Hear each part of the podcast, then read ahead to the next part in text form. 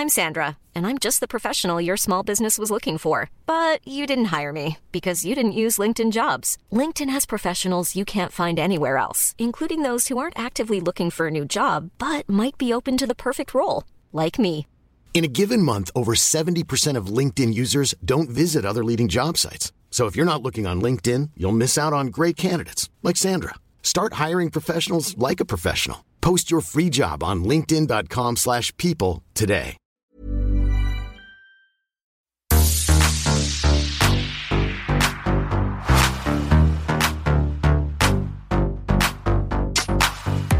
Kia ora, everyone, and welcome back to. Wow, that sounded so profesh. I I did not mean for that to sound Finally. profesh, everyone. You've come Um, to the wrong podcast, everyone. Seriously. Um, where have they come to, Laura? You have come to your bona fide Legend? favorite pop culture podcast, Culture Vulture. Culture Vulture. And it's like sort of half half pop culture, half therapy lately. Last week's episode um, on Therapy Speak, just on that, was uh, held high in the regards of one Stanley Tucci Light. Stanley Tucci Light said it was his favorite episode yet, which is surprising because A, both Luce and I could not remember what it was even about, what the That's topic the was. podcasting. You do not. You like go in, you say all your really good shit, and then you leave, and it's like holy fuck, And it's that done. Never happened. But that is how I approach most things in life. I write an essay, Same. can't edit it, leave. Yep, yep. I'm the exact same. Really? But good to know. Oh. Yeah, like when when I do exams. Luce, you edit the newsletter. I'm just a little bit stressed about that. No, I know. When I do would do exams or like even write the newsletter, it's like takes everything in me. I would never. I would always leave my exams just after writing it and not edit it because it was too boring. Speaking of, I Oh, yeah. being bored in, in the newsletter last week. Um, in the newsletter, it takes me everything to like send it to myself. I have to read it on my phone as if I'm a stranger reading it. So it's like kind of fun. And that's when I find the typos, but I can only do that once. And then I'm just like, fuck, it's got to go into the world. I'm so bored at looking at this. It's into the cloud. Into the Off cloud. she goes. Into the cloud she goes. Um, so anyway, I've actually already forgotten why we were even talking about that. So that's. How quickly things escape out. Someone's going to tell you that you're neurodivergent. I know it. Oh, well. I know just it. Add to the club or join the line of people telling me that was something. Someone's going to come on this mic and diagnose me. And honestly, I love it. And I'm still ready for us to do a whole episode on that because I think that's interesting. Oh, we definitely will add it to the bank of ideas. But today's episode, Luce, Yes, legend. Um, it's actually been a bit of a. It's been a bit of a wild ride to get here. we were gonna do. we were gonna do Sydney Sweeney and all the sort of rumors surrounding her. And is his name Glenn? Greg? Someone. Glenn, That shows how much I researched into that. you've got succession on the brain. Oh yeah. Um, and then we were going to do. Laura's got a really good episode up her sleeve that we're actually going to do on the next episode, all about. Yeah, we're going to bank that, and we're not going to tell you what it's about. It's a tease. Actually, no, we will say what it's about because I actually might do a bit of a call and response in the newsletter yeah. and ask fans for some submissions. Fans, friends. That's my work. I'm so sorry. It's fine. Ask fans of the show. I'm so Um, so what sorry. is it about then? So I did a bunch of articles. Basically, all I ever used to write about was dating and relationships, and did a whole bunch of articles around what are the things you wish you could have said to your ex, or why are you thankful for them. It was very thank you next Ariana Grande era, and the submissions were insane. Like real people sending me such heartfelt stuff. And there's a whole bunch that I learned from there, and I got a therapist involved who gave us hot, hot takes on it, and I feel like it'll be a beautiful episode. That'll be a great app. I'd love to hear what the newsy readers would love to say to their exes. Same. The newsy readers are the best. They're so generous. It actually reminds me of Own the Feels, which is the podcast we're doing about breakups at the moment. Yes. And that's all about sort of the audience's stories. And they sent in so many, like just very generous with the breakup stories, you know? So I'm excited for that app.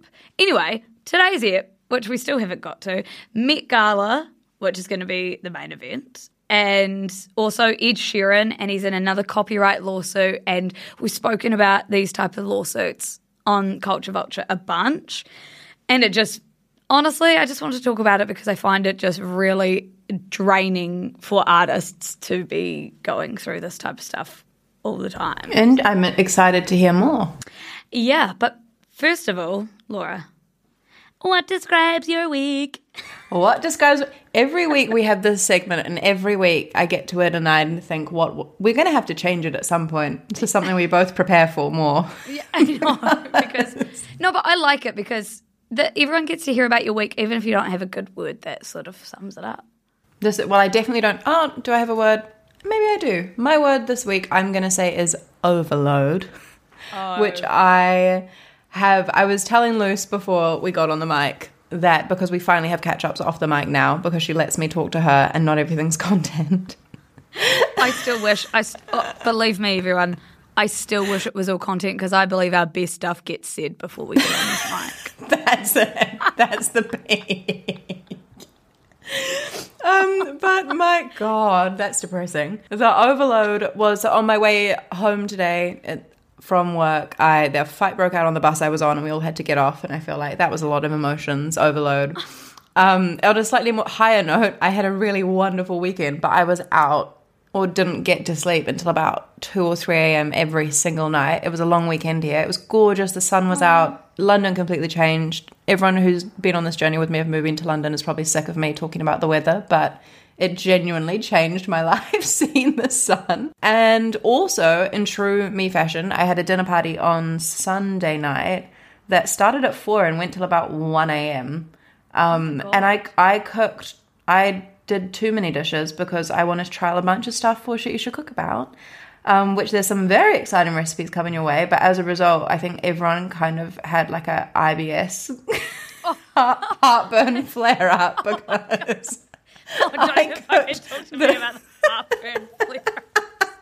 I cooked the richest, like, 10 dishes known to mankind.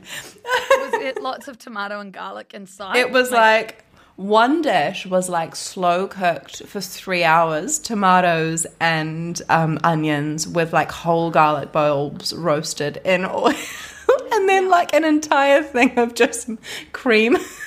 But like the issue is yum. and the other issue is ouch. So like But the thing is I- just you have to push through, I think, for the finer things in life. Take the Mylanta and take the risk. One day we'll find a recipe that doesn't cause Luce to need a Gaviscon I know, seriously, I had to put that little, sponsorship. I had to put that little call out and shit you should cook about because I was reading it and I was like, this looks fucking delicious. I'm not cooking it because I'm gonna get a sore heart. you should have called it like the heart heartburn. No, no nothing. Dumb. We'll come. We'll come back to that. to that. what describes your week? Um, my week is described by pulling the clutch out, which is one of Belle's turns of phrases that often relates to my life. Um, basically, because find it hard to say no to things on weeknights. so, like right now, I last night went out for some like really I don't know yum food, good drink, someone's birthday, and then we did karaoke, and so naturally. I had a few beers. I didn't have to. I just can't say no. And so I woke up this morning, like knowing I know I have to come in here at seven thirty and do this podcast, and I know before that I have to do the newsletter. But it just, I'm like, I just don't want to say no to a maybe a core memory or a good time. So um, had to do it, and I will say And here she is. no regrets. It was really fun. Uh, but then I, I was in Sydney for the weekend with Ruby, pulled the clutch out there, had some, you know, big nights there. It was just really fun. So I don't know. I feel like I'm never, I would like to adopt some healthy habits in terms of looking after myself habits, but I just need to schedule that in. I just, healthy This is giving succession scheduling to grief. No, I do that. When Shiv did that, I was wondering if, if when Ruby gets to that episode, Ruby, Shiv, Yeah. I love talking to Ruby on the mic when she's not here. Um, Shiv schedules in or got her assistant to schedule in like 25 minutes in the meeting room to cry. And I looked at that and I was like, I schedule in crying. I don't often need to, but sometimes I'll be like, right, I'm going on TikTok and I'm watching people re- like reunite, or I'm watching cute things that will make me cry just because That's so. I've heard. I've heard this so much before. Like people scheduling not almost um what's it called pre, like pre grieving, like knowing Yeah. that something's gonna be bad and like scheduling time to grieve before it happens. Like, that's just it sounds really tell me you're type A without telling me you're type A. Seriously. Well, I d- okay, I don't think, and I don't do it very often. But you know, sometimes you just feel like you want to have a. cr- Well, I always feel like I want to because I never can spontaneously just cry. Oh, I'm probably on the verge ninety five percent of the time. I feel like I cry. I feel like eyes are always watering with you. With some of my friends, eyes are always watering with laughter. Always, Which is always. just a gorgeous way. Anyway, pulled the clutch out, scheduled some cries. Oh, no, I did cry. Oh, we watched the internship with uh, with that little old man, Robert De Niro. And What? Hathaway. Yeah, but it was just God, Luce. a cute cry. Anyway, enough about me. Let's get into my naughty or nice. For, for okay, we have to start, Laura, with the Met Gala. Okay, did you watch? God, I I stayed up. I couldn't sleep partly because I was watching the live stream. So I just lay in bed at about 2 a.m. here. I basically, I will admit this, I was waiting for Kim Kardashian to come onto the carpet because I just wanted to know what on earth she was wearing. And one thing about Laura is she's a live stream girl. Like she was watching some Coachella shit. She was watching the Met Gala. I don't know. She probably watched the Queen's funeral or something on live stream. loves loves a live stream. Loves. What else have I watched recently? Probably, to be honest Yeah. with you. I don't know. I feel like that's dedication because I like watch live mostly because I'm always making content out of this shit, right? And so I always watch live feeds like on Twitter or on I don't know news live feeds. But the commitment to a live stream, um, I love it from you. Do you know what I think it is? I think I love feeling like I'm a part of something Oh, with other surprise, people. community girl. when I watch the little like the little number go up and it goes up, Yeah. you know, everyone's sitting there, everyone's joining, and I'm thinking, God, we're all experiencing it together, you know, Yeah. like. But I tell you what, I hate is the comments during a live stream. Let me process it on my oh, own. well, I'll tell you what I hate. Tell me. is comments period i'll just quickly have a little rant so every year we post about the met gala on our instagram right biggest biggest event of the year for celeb watching as we talk about like the whole reason we have this podcast is because celebrity world or pop culture world doesn't exist outside of real world. It informs it and it tells us things about the world. And actually, it's just interesting and fun to hmm. watch and talk about and comment on. And the amount of people that like say that they absolutely hate pop culture stuff, say that like, well, this isn't shit I should care about, say that we're so dumb for talking about it or whatever, is bananas. Like, one, can you not just scroll past a few posts and like not feel the need to like r- angry To comment, rage like, comment. you know, yeah. to rage comment. And two can you think of a more sort of original comment than this isn't shit i should care about? And three you're saying one thing. You're saying you don't care. That's fine. But also they're the most engaged with commented on like voted on polls. Like it's the most engaged with content we ever ever ever post so people are very much saying one thing to make themselves seem better than you for caring about celebrities and then acting in a total different way. And I just always think it's very interesting to see what people say their preferences are and then what they reveal their preferences are when they actually like like That's or, very you know, interesting. That how often do you get those comments of like, this isn't shit I should ah, care about? Well, I mean, to be fair, all the time. this used to be a yeah, this used to whatever. be a news page, or this used to be a blah blah page, and it's like, well, go and read the newsletter or listen to the shit show. No, we get them all the time, but it's just people really liking to put you in a box, I think, and Mm. um, also just they don't come for the con. They don't come like to the places that we do the news. So I'm just like, Yeah. it's fine that you think that, but you obviously haven't like looked very hard. Um, anyway, Yeah. that's just social media. That's just one of the gripes I have with the Met Gala is I always know that I'm, for some reason, I'm going to be getting hated on so much that day. Luce finds it triggering No. because it's the worst Monday of It's the year. it's like I'm working like double speed. If you could see me trying to get all the photos, post them all, make the polls out of them. Like it is actually like me working in like double speed. No, I know this because I was watching the live stream and then you were posting about it. And I was like, I just saw this person walk up the carpet. It's like biggest day of the year for me. Also, just biggest day of hatred, but that is so fine. One person that like kind is kind of deserving of it is Karl Lagerfeld, low key.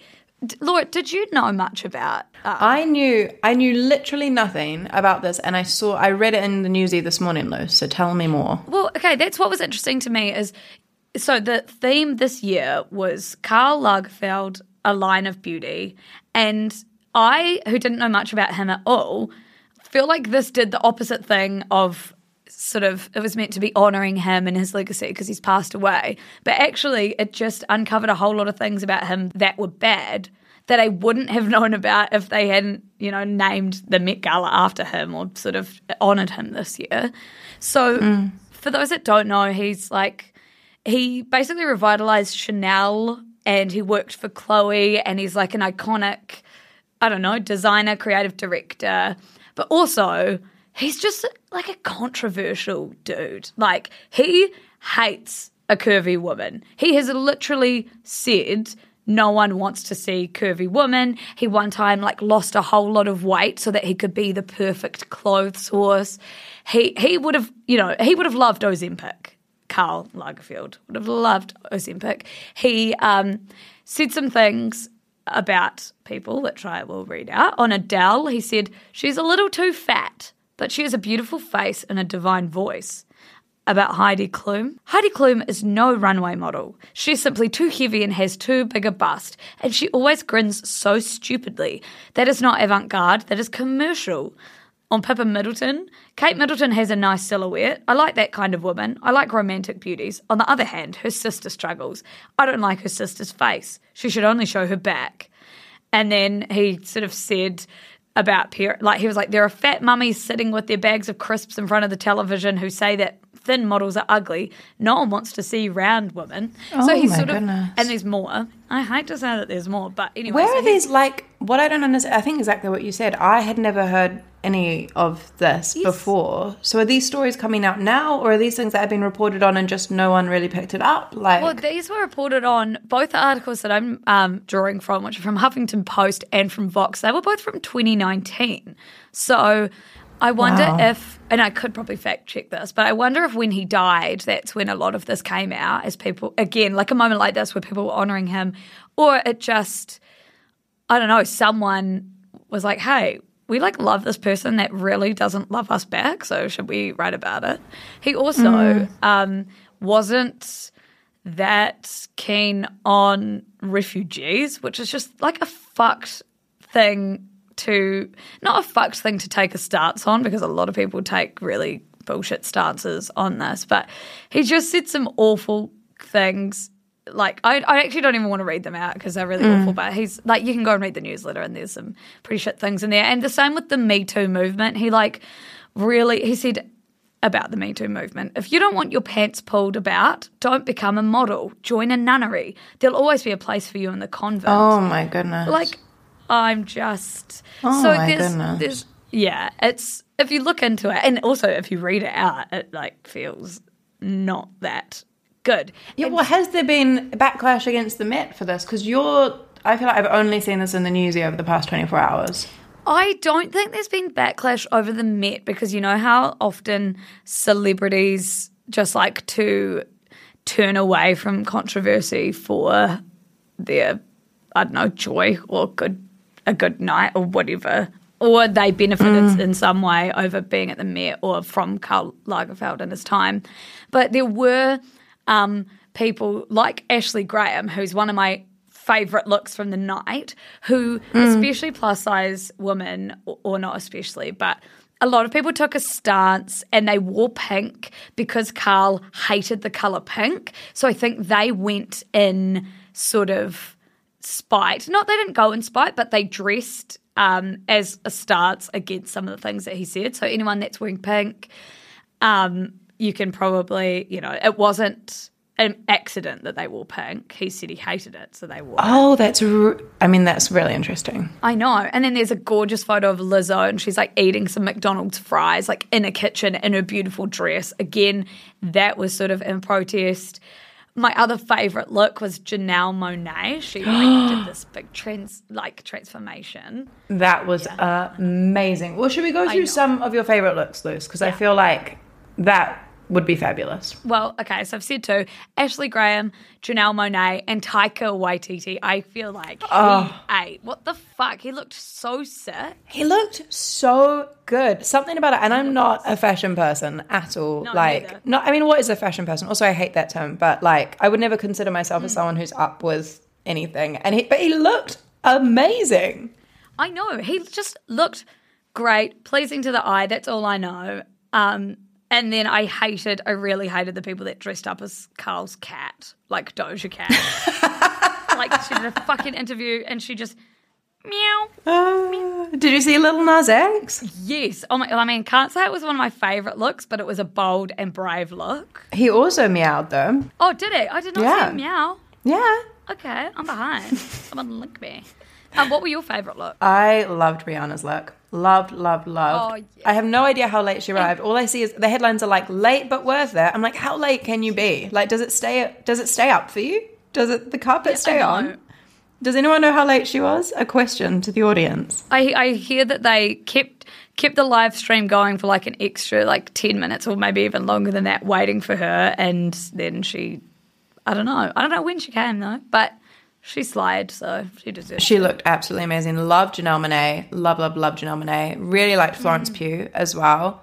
Like, loved the tall crown. I loved it. But it's hard for me. I don't know if other people do this as well, but I can't separate like what they're wearing from the person. I know. So I'm always about like if I like them as an artist, actor, whatever, then I'm like, yeah, I loved what they were wearing. Pedro Pascal. I loved his look. I loved his look. Some people the shorts. You love the shorts. I I I just love him. So that's the issue. That's like I can't separate him from what he was wearing. Jessica Chastain looked amazing. With the blonde hair. Yeah, she looked incredible. Yeah. That was actually quite fabulous. My flatmate liked Margot Robbie. Oh, I didn't even see Margot Robbie. You know, it was boring. She was boring. It wasn't a good look. Obviously, she was hot as fuck. I actually loved, loved, loved, loved Dua Lipa's outfit. Oh yeah, yeah. I think that's that was definitely a crowd fave um, in the polls on Cisco as well because she just looked like a princess. Like she looked really cute. She looked like a princess. There was something about it. I also loved Michaela Coel's outfit. I loved it, and I love her. yeah, is that the person from I May Destroy? I may destroy you. Yeah. Yeah. Oh, I know. I also loved the cockroach that showed up wearing Gucci. no, Oh my god. no, and then I I just, threw a little. the photographers get a oh, picture. No, Get it, Kevin. Get a picture, Kevin. The anxiety that people must feel like on a red carpet like that and having someone this is again watching the live stream as I was Yeah. hearing them be like turn this way I. I would I would wet myself No, I, I would literally I couldn't. I would skip the red carpet altogether. It's not the point of going to the Met, though. Um, but I did see, and may they rest in peace, the cockroach got squished, which means that there's a lot of baby cockroaches running around because they have eggs in them. So that's yuck. Sorry about that, everyone. I would also does anyone have any idea what happens after the red carpet at the Met does anyone They know go in. Remember, there was that iconic um, bathroom selfie with Emma Chamberlain and Billie Eilish and Kendall Jenner or something. so they go in and then they go to the bathroom They go in, they go to the bathroom, they probably can't sit down. I would assume a lot of them don't eat because it would be difficult for them, but I definitely would because I imagine the catering's fire. Um, but so I'm going to say nice, naughty or nice Met Gala as a whole. well, no, Karl Lagerfeld, fucking naughty. yeah there's a lot in there outfits though nice Outfit's nice. Karl, naughty. I really appreciate that a lot of the time the designers walk with them. I really like I feel Yeah. like it's the one maybe not the one time, I don't know. Again, not don't know much about fashion, but like I feel like I would never see a lot of designers or like see their faces or know what they connect them to any design, but I like how their guest is almost always the designer because I feel like it's yeah, that's the Yes. creative getting their dues. Like you know, getting the credit and not being like behind They the did that. screen. Yeah, they did they did that. But then I also a lot of the time I'm watching and I'm like, who? I've never seen this. who are they? Eh, who are they? You're not a celebrity. Get off the live stream. Me at home under the covers, like. That's what everyone says. It's like everyone reporting on it was literally at home, like in their fucking sweatpants. Oh, the last thing I will say on it is I credit to the people doing the live stream that have to host it. That would be probably oh. my the thing that would scare me the most in this life. I know. I always think about that. Like Emma Chamberlain and Amelia de Molenberg, Dimoldenberg, who did like Yeah. Oscars or fucking something. I'm like, you're always on. You always have to be thinking. Oh, me Next thing, next spoke about thing. this the other day, and it was like they would be so prepped, but even then, even then, that would be so hard. So crazy. Even then, I'm imagining like in Devil Wears Prada when someone comes up to and they're like, "This is so and so from so and so, wearing so and so," and then they're like, "Hi, oh my gosh." I know, but then how do you make general chat? You'd have to. Oh, That's what I loved watching the live stream the most is they'd be chit chatting away and then they'd think it was over and everyone would just kind of go like dead behind the eyes and like stop talking. Oh. I I live for these moments. you, li- you live for seeing like the real person behind the facade, the dead behind the eyes moment. Okay, my next story yes, Luce. Ed Sheeran. Let's talk about Ed Sheeran because I feel like I know we've come on this podcast to talk about how Liv and I don't really like his music anymore, and that's fine, but that's not what this is about. I feel like Ed Sheeran is just often facing, maybe not often, but you know, the man's faced a few copyright lawsuits. Mm-hmm.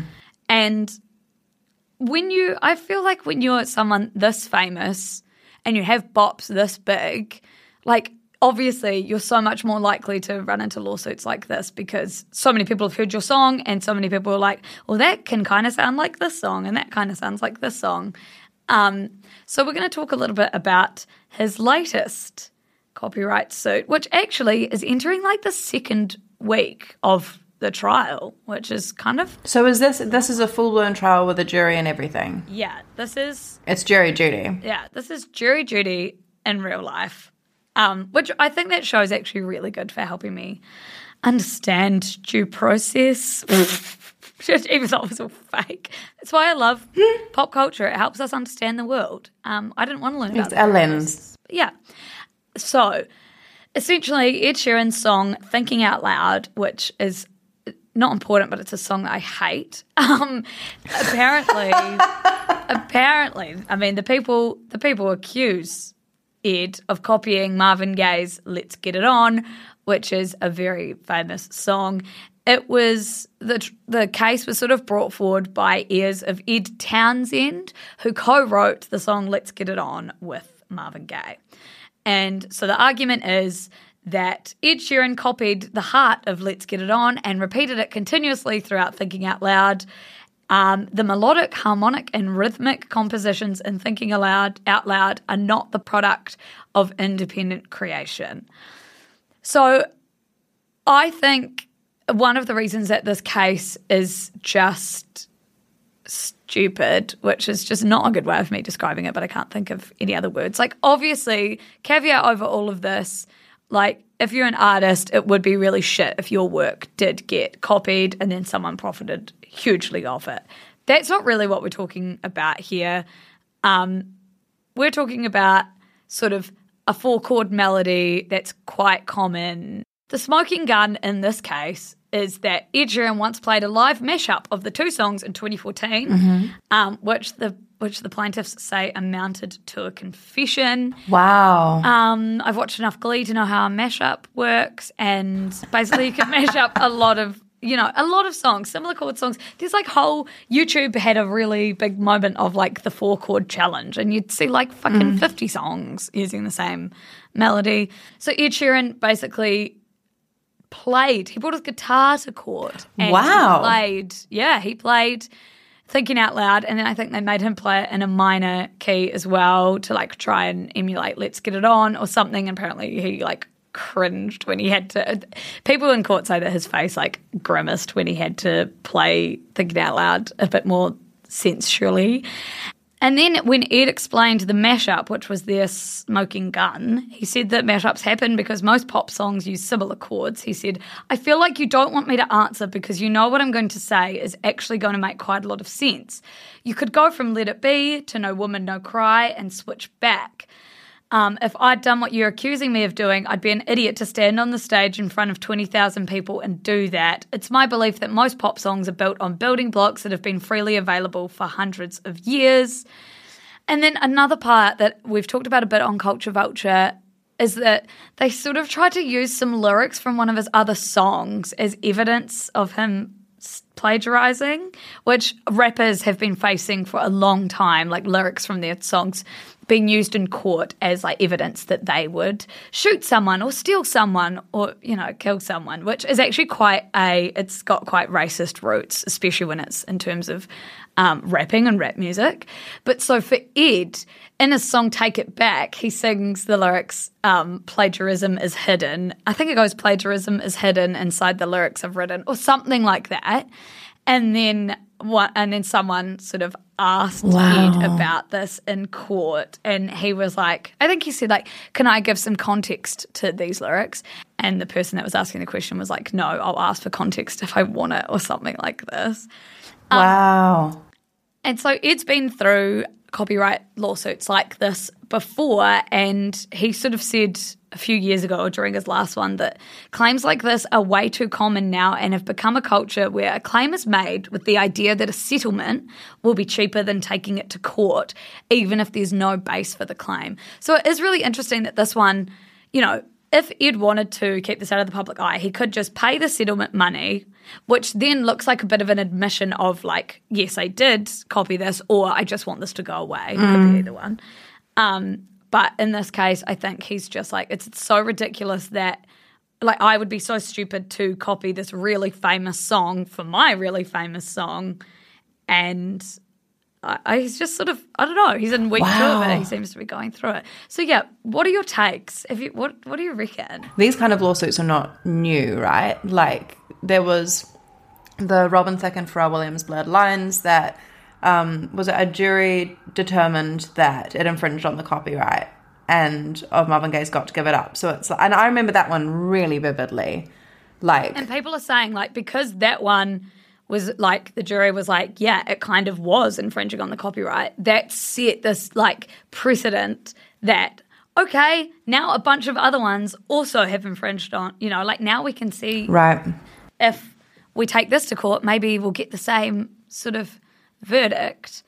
So, but I think that- I think there's there's a much broader conversation around this that I find really interesting. One thing that I did quickly want to touch on that was in the Vulture article on this that I read um, was talking about what Ed Townsend's family have said about the case. And they have talked about for far too long, black artists have created, inspired, and spread music all around the world. And Ed Townsend's family believes artists, like Mr. Sheeran's infringement of black artists is merely another example of artists exploiting the genius and the work of black singers and songwriters. And I do think that is an argument that does really need to like be explored and see the light of day because that obviously does happen a lot and there is a lot of kind of taking from one culture and then portraying it as your own. And I feel like that is a conversation that in itself needs to be explored like whatever way this goes, you know? Like even if this Well, I was going to say we talked about that a lot when we did a roundup on the Elvis documentary, and we spoke a lot about that conversation in that Yes. podcast episode. I just feel like it's a hindrance to creating new things or trying to create anything. Like I just love people creating shit, and if you feel like you're going to be taken to court for like new stuff because people think you've copied.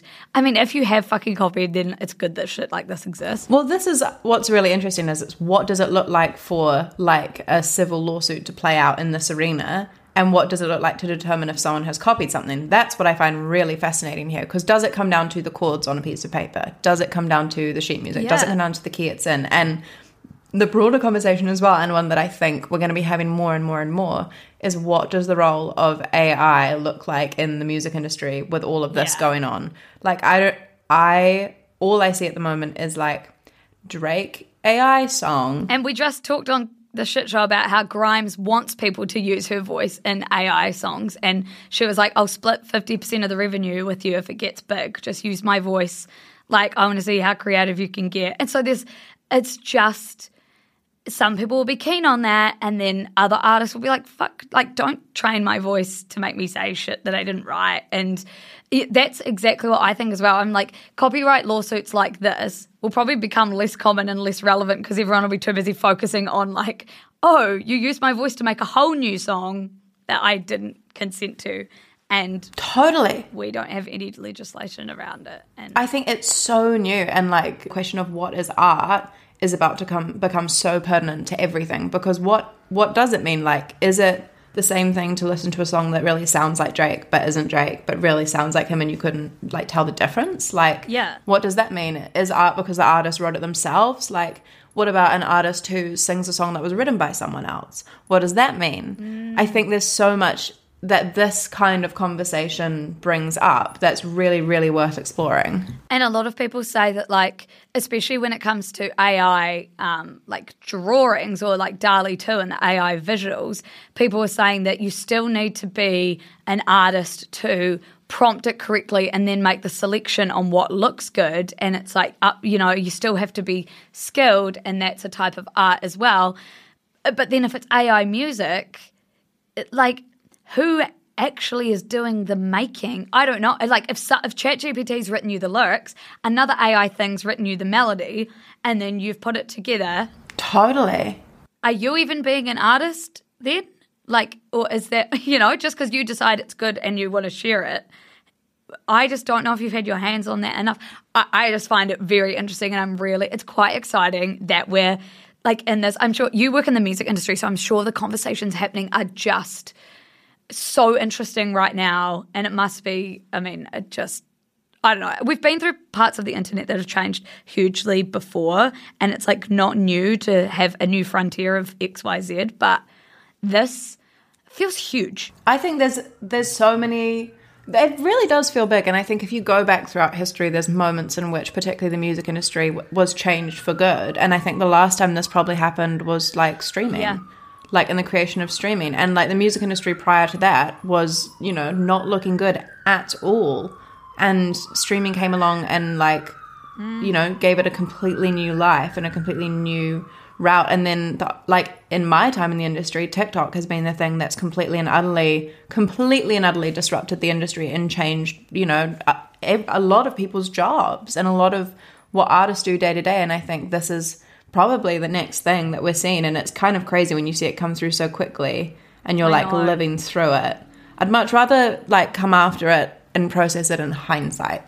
Well, and that's the thing is like I feel to make this like super boring and sort of meaty. I just feel like with new things like this, we never we never catch up with regulating or legislate. Like we never ever ever are there in time. Like we're still trying to figure out how to deal with Facebook and social media and how to regulate that or legislate that. And we are there's, like, slow. we are so slow. So it's like, give up on that now because you've not actually sorted that out and we're actually moving on. Try and do it with AI or just let it be a free for all and we just deal with the consequences, whatever they may be. Um, but anyway, we'll keep people in the loop with this Ed Sheeran case because it could go the way of the Robin Thicke Pharrell trial, or it could go. Ed Sheeran actually just came out to say that he, and I think this was um, not misquoted, but I saw this on Pop Crave, and then I looked for it, and he sort of said it in a roundabout way that he, if he lost this trial, he'd stop making music because he's like sick of. He would give up. Really? Sick of um, being like his art being like every time it well, not every time but you know when it gets big just having to do this. And that's that's the thing that i think sucks is you like you know it's a very dramatic claim to make and whether he made it in that way or not um, if it stops you from doing it because you can't be fucked with a lawsuit and you think the lawsuit's got no legs it's just that's not the best for art i don't know. It's not. I would like to finish on this quote from the Vulture article that I find very funny. Did Sheeran commit a crime? No. Sheeran is accused of copyright infringement in a civil lawsuit. Whether one believes thinking out loud is a crime against music remains an entirely separate issue. I love that. And I've seen that quote in the wild, and I think it's a great quote. And I also just love Vulture's reporting on basically everything. So, Oh, 100%. Culture Vulture, we love you, Vulture. Laura, what is on your radar this week? On my radar this week, as previously mentioned, a week of overload, so not a lot of time to see, do, read, live, breathe. Yes. But two things. Actually, no, only one thing. The other thing I've written is I need a book rec. Please, someone help me.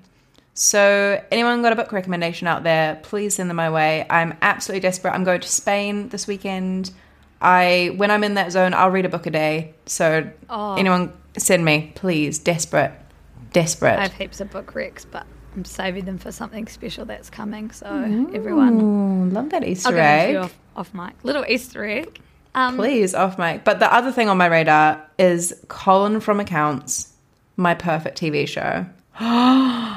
Luce. This came to me from a recommendation from my brother in law, and which I didn't love. He was like, reminds me of you and Stanley Tucci Light. I'll leave you to figure out how. And it's like about a 40 year old man and a 28 year old girl. So I was like, okay. Feed my fear. Feed my fear. yeah. Feed my core fear. Laura's biggest insecurity. Yeah. Um, but it's about yeah this it sounds bizarre but this guy this girl's crossing the street distracts the guy driving the car he hits a dog they have to look after the dog together the dog looks exactly like the dog that we look after from the fishmongers down the road so also probably a similarity Yeah. it's australian as well so it felt a little bit like you know outside of the world but it just is the perfect show it's light it's funny like actually funny Yeah. really laughing funny highly recommend Okay, that's a great rec for the people. And like, I've not seen it or heard of it. no and you needed a comedy so here i am luce Well, okay, I hate to give the same recs as I give every week, but Success, Succession, Ted Lasso, um, The OC, and also the Jonas Brothers album's coming out uh, on Thursday, and I'm like fucking excited, but I've talked about that a million times. So we are gonna wrap it here, everyone. And it's on time for the first time ever. For the first time ever, it's on time. Well, five minutes over and ten minutes under. because We give ourselves a buffer. because we, because we, Laura forces a catch up before we get Uh. on. Anyway, you will all see Laura's shit you should cook about tomorrow. There might be some seeding from the audience about things that you wish your ex you'd said to your ex, or vice versa. There might be. Things might be happening, they might not, because we're very haphazard around here, but you love it. And I don't know, come become a Siska supporter and get on close friends, which reminds me, I'm going to take a live photo of me and Laura recording this for you. And it's going to go on the close friends so you get to see all that cute stuff. Um, otherwise, I don't know, tell us your favourite Met Gala looks. Tell us what you're loving. And send me your book recommendations. And book And tell us what you cook. We're asking a lot. Basically, send us everything because we're bored of each other and we need Don't stop talking to us. And on that note, On that note, bye everyone. bye.